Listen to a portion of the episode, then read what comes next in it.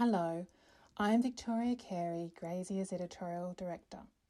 One of my favourite things in the magazine is Maggie MacKellar's column, and I'm delighted to tell you that it is now also our latest podcast. Welcome to the Farm Diaries, a new Graziher podcast sponsored by Blundstone.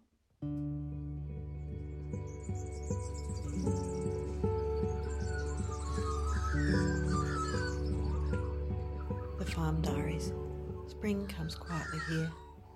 Every year I counsel myself to have patience, and even as I watch the clematis vine outside my study window grow fat, even as the line of silver birches leading to the creek flush softly to the palest green, even as the willows and poplars, the apple trees and nectarine, the cherry and prunus swell, even as the signs of spring are all around, still it does not happen fast enough.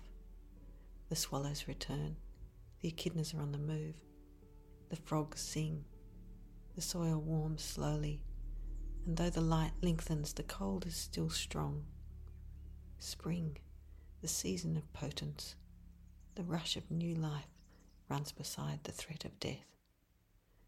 Some days the victories, the sight of a ewe mothering just born twins, outweigh the defeats of finding a ewe too late to save from a lamb who had come head first.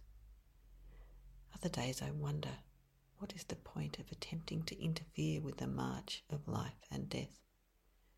Why not just step back let the weak die and the strong grab life? The paddock behind the house is full of my inability to resist interfering in the pageant of life. It's a beautiful paddock fringed by 80 year old cypress trees which create a thick windbreak. The motley mob who live there are all survivors, and each of them has a story. There's the patriarch Lammy with his broken horn. He's a terrible looking sheep, and Jay refuses to believe he is one of ours. He is ten this year, and there is no item of food he will not try. He has a particular weakness for Monte Carlo biscuits. He'd been dropped at our back door by a tourist who had picked him up off the road as a tiny lamb. He copped a glancing blow from a car, and his front leg hung useless from his, his shoulder.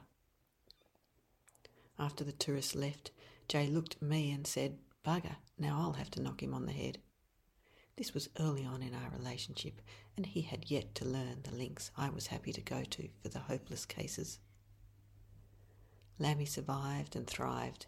He's joined by an enormously portly crossbred bred wether who is worth his weight in gold for the fact that he will let anyone feed and pet him, making him priceless for the farmstay guests we've hosted over the years. He was the result of a next door neighbour's ram getting in with our mob of ewes. Please imagine the fireworks this discovery produced in Jay.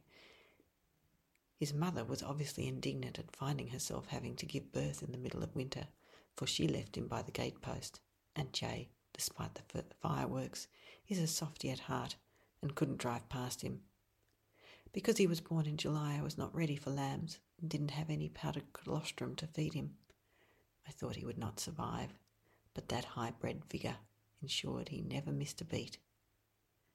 There's also two beautiful big merino wethers. They are both poddies from one of the worst lambing seasons we'd ever had. One of them had been hit and bowled over by Jay's adolescent work dog. It was some sort of fluke accident and its hind legs became useless. It sucked its bottle twice a day and refused to let this new state of paralysis be an obstacle to life. I would spend 15 minutes three times a day holding it up as it learned to walk again. He's now a fully grown sheep, and though he's still a little deformed, he gets around well enough. His mate is a picture of health now. Last year he'd been put in with a mob of freshly weaned lambs, a job we often give the poddies.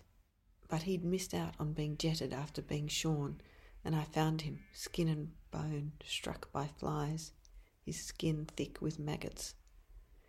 We brought him home and nursed him back to health. He will probably go back out and do another season with the merino lambs, but for now he's enjoying the luxury of the poddy paddock. Others in the poddy mob are a couple of last season lambs. There's a tiny character in there who must have lost its mother and struggled on stealing drinks from other ewes when the chance presented itself. When the weaned lambs had come in to be crutched, Jay reckoned it had more dags on it than the rest of its body weight. It had been cast and lost an eye to a crow, but it refused to die, and so Jay drenched it and put it out with the poddies. When I saw it with the others, I said it looks like we are going into creating a new breed of baby doll merinos. He laughed and said, I just love a sheep that doesn't want to die. The matriarch of this motley mob is an old crossbred ewe called Doris. She's got a dodgy back leg, and it is a miracle she ever got an lamb. I first came in contact with her when she lost her lamb, and Jay had caught her for me to foster an orphan onto. She resisted the process violently until one morning, about three days into my battle with her to take this lamb, she just as fiercely flipped and mothered the lamb as if it had been her own. Since then, she's raised another four lambs, and they are always amongst the biggest of the season. Last year, worried she is now too old to survive another pregnancy, we had pulled her out of the mob before we put the rams in. She should have gone with the other culls, but she'd earned her retirement, so in with the pet she went. Earlier this year, she got herself cast, and we didn't find her for a couple of days.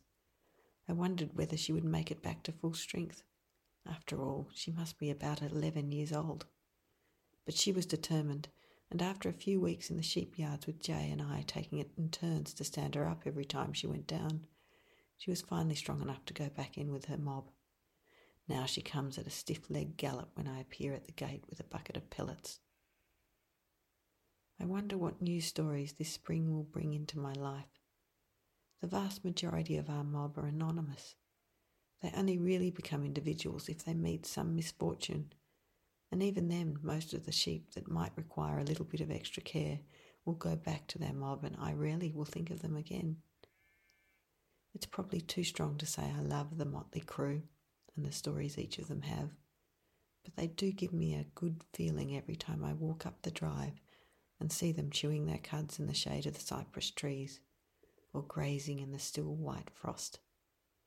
Their presence on the other side of the garden fence keeps me hopeful. Life is not neat. It doesn't always look like a glossy page in a magazine or a reel on Instagram.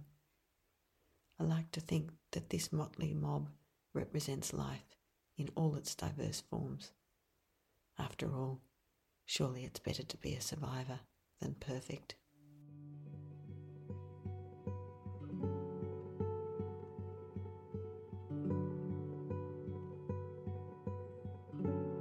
Thank you for listening to The Farm Diaries, a Graziher podcast voiced by author and columnist Maggie MacKellar and sponsored by Blundstone.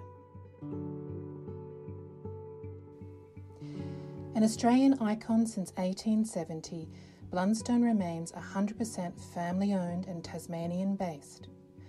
Blundstone boots have been a farmer's best friend for generations, durable, dependable, and packed with all day comfort. The elastic sided series has proved to be an all round favourite in the rural sphere, and from that, the 600 series was born.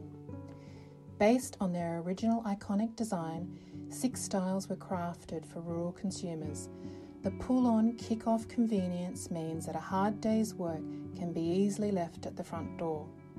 The 600 series is exclusive to the work, safety, and rural channels in Australia and New Zealand, offering fresh takes on Blundstone's timeless styles. To view Blundstone's 600 series, visit blundstone.com.au.